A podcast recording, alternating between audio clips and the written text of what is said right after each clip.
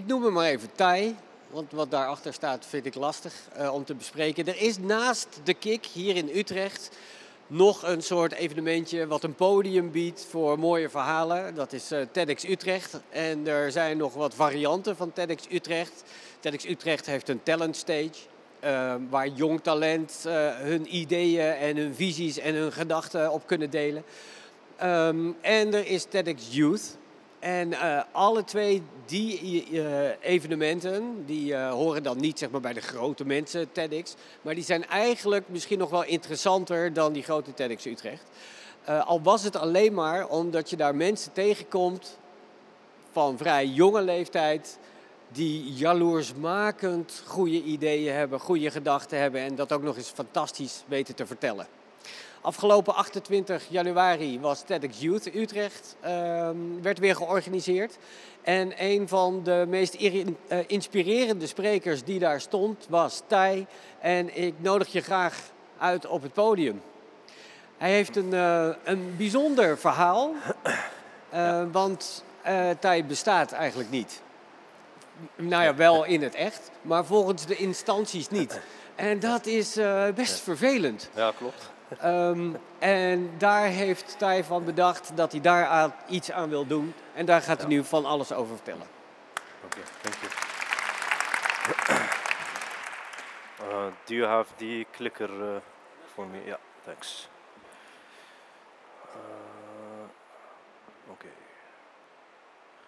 Recently, you've spent a lot of time talking about President Obama's birth certificate or lack thereof. You don't seem convinced that he has one. No, I'm not convinced. Three weeks ago, when I started, I thought he was probably born in this country. And now I really have a much bigger doubt than I did before. But based on and, what? And you know what? His grandmother in Kenya said he was born in Kenya and she was there and witnessed the birth. Okay? He doesn't have a birth certificate or he hasn't shown it. He's the most powerful man on earth, or he was the most powerful man on earth. Barack Obama. And Donald Trump, for seven years, he was using the fact that the guy who orchestrated Operation Neptune Spear that killed Osama bin Laden, the guy that did 536 drone airstrikes. So he's the most powerful man, and he cannot prove his birth certificate. He cannot prove that he has a birth certificate and he was born in the USA. And today, the consequences is Donald Trump is the US president.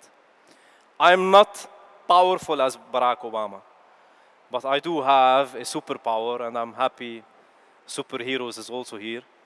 And my superpower is I'm invisible. I know that you can see me, but I just need you to make sure that this is not photoshopped. What's written on my driving license under the place of birth?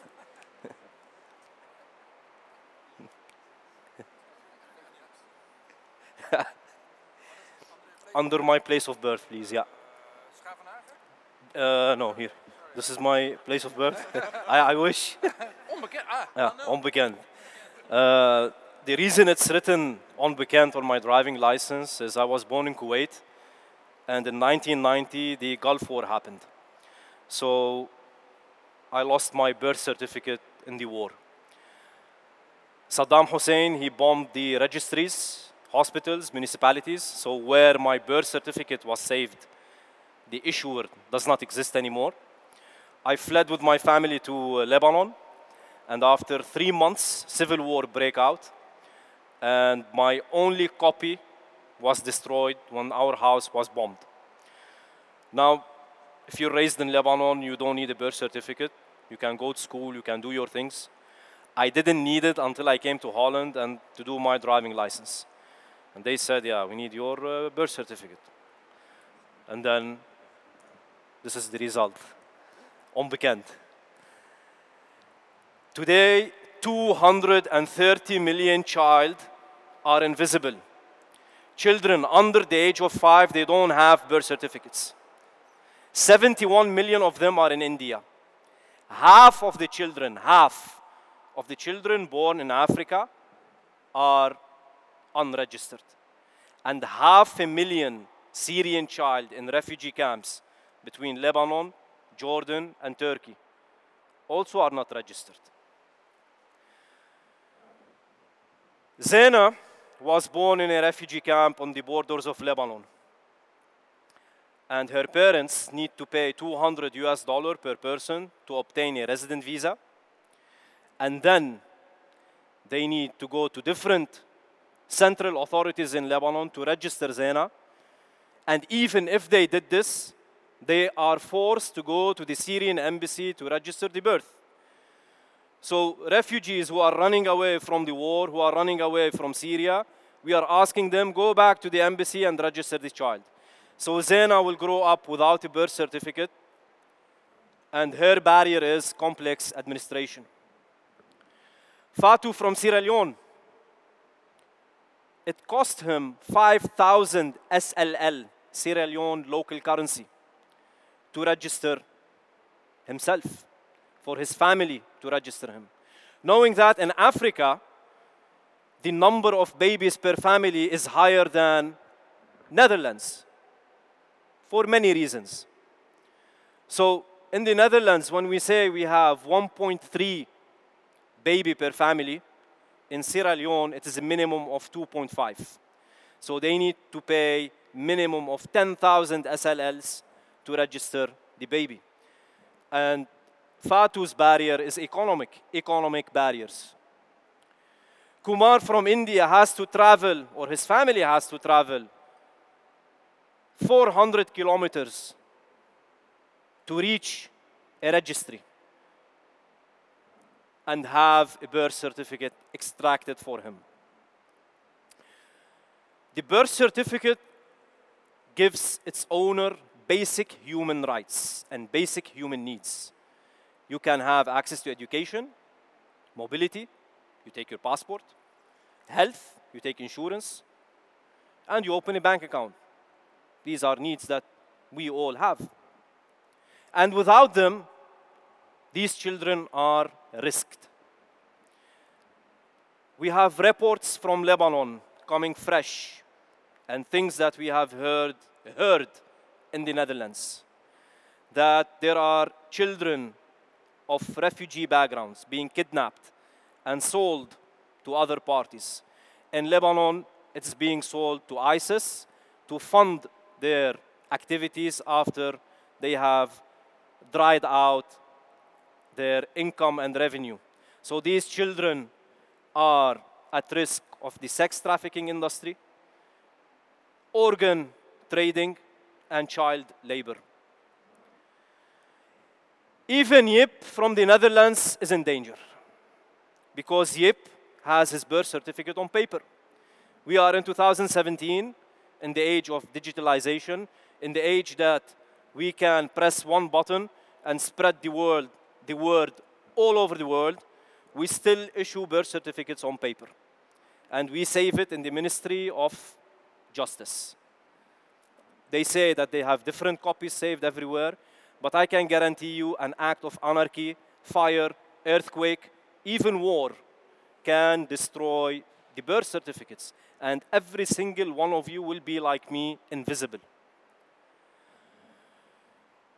The process in the Netherlands, how does it happen? Uh, which is another danger. It's a very devious process.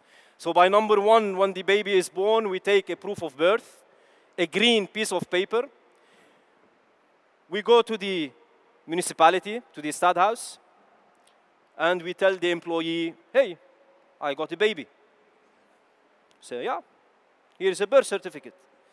How can we know that this employee has checked there is a real baby born? Is it a boy? Is it a girl? Is it a cat? Is it a plant?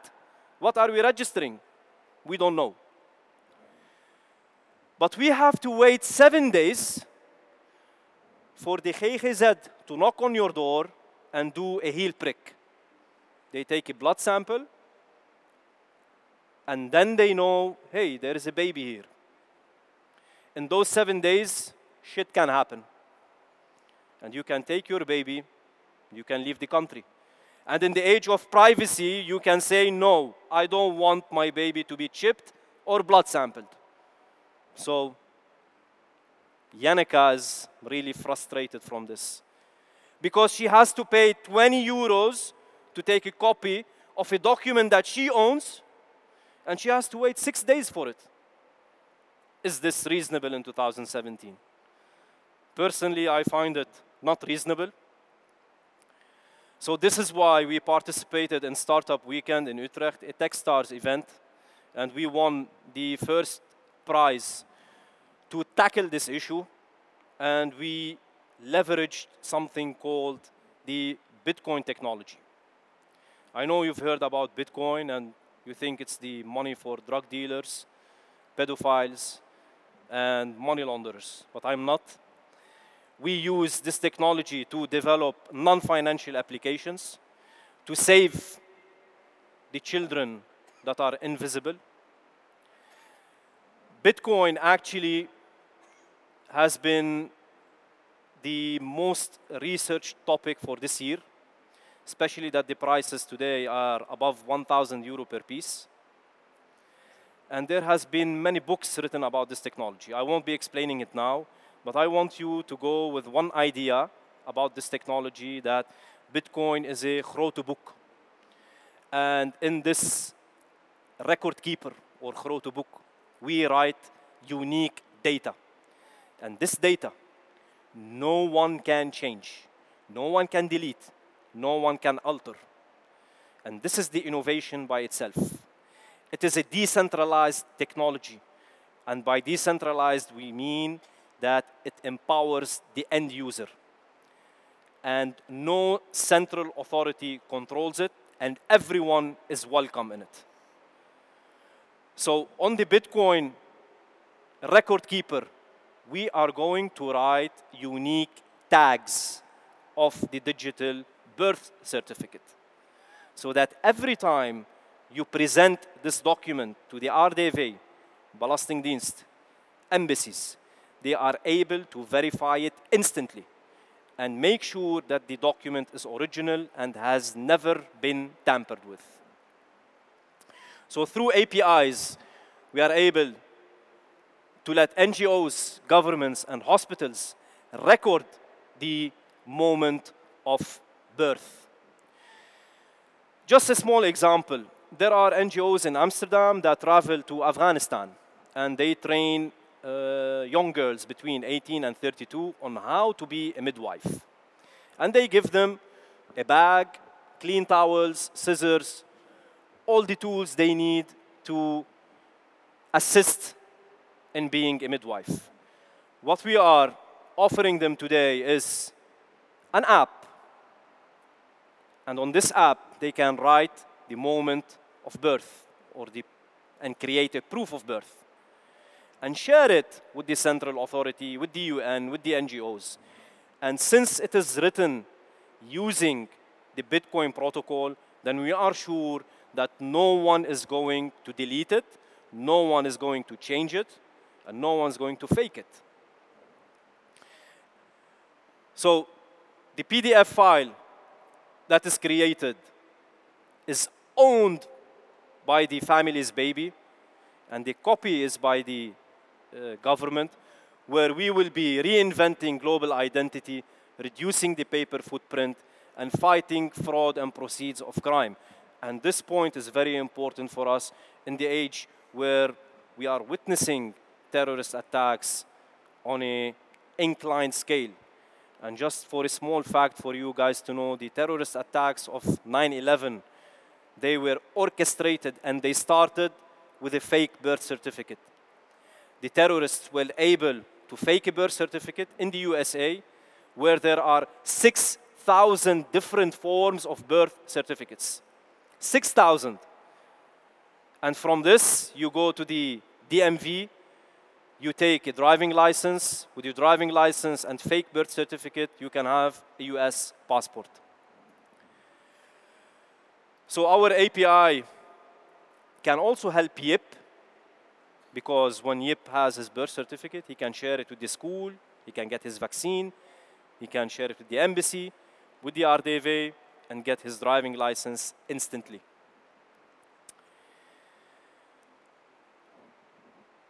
Before I finish, Mark Twain said that the most two important days in your life are the day you were born and the day you figure out why you were born. For me personally, the day I was born was not important because I'm invisible.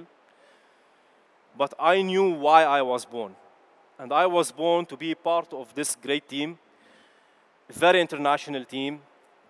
If we remove Khalid from this, or even if we keep him, the moment you look at us, you will directly think, hey, what brings a Saudi Arabian, a Syrian, a Lebanese, an Egyptian, and a Moroccan together?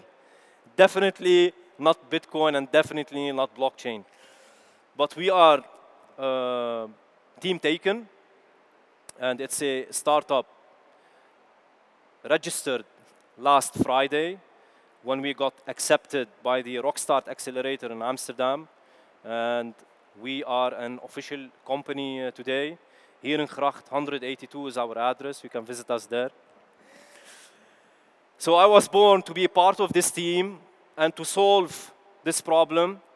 And being a refugee, we believe it's our duty to pay back for the country that have accepted us and have welcomed us. So this is our gift for the Netherlands to protect your children, guys, and generations to come, so that not a single child will be invisible. And we have a mission. It's zero invisible children by 2020. Zinc 2020 is not words. Being incorporated in the Dutch Chamber of Commerce means that we are in action. We have pilot projects running in the Netherlands with municipalities.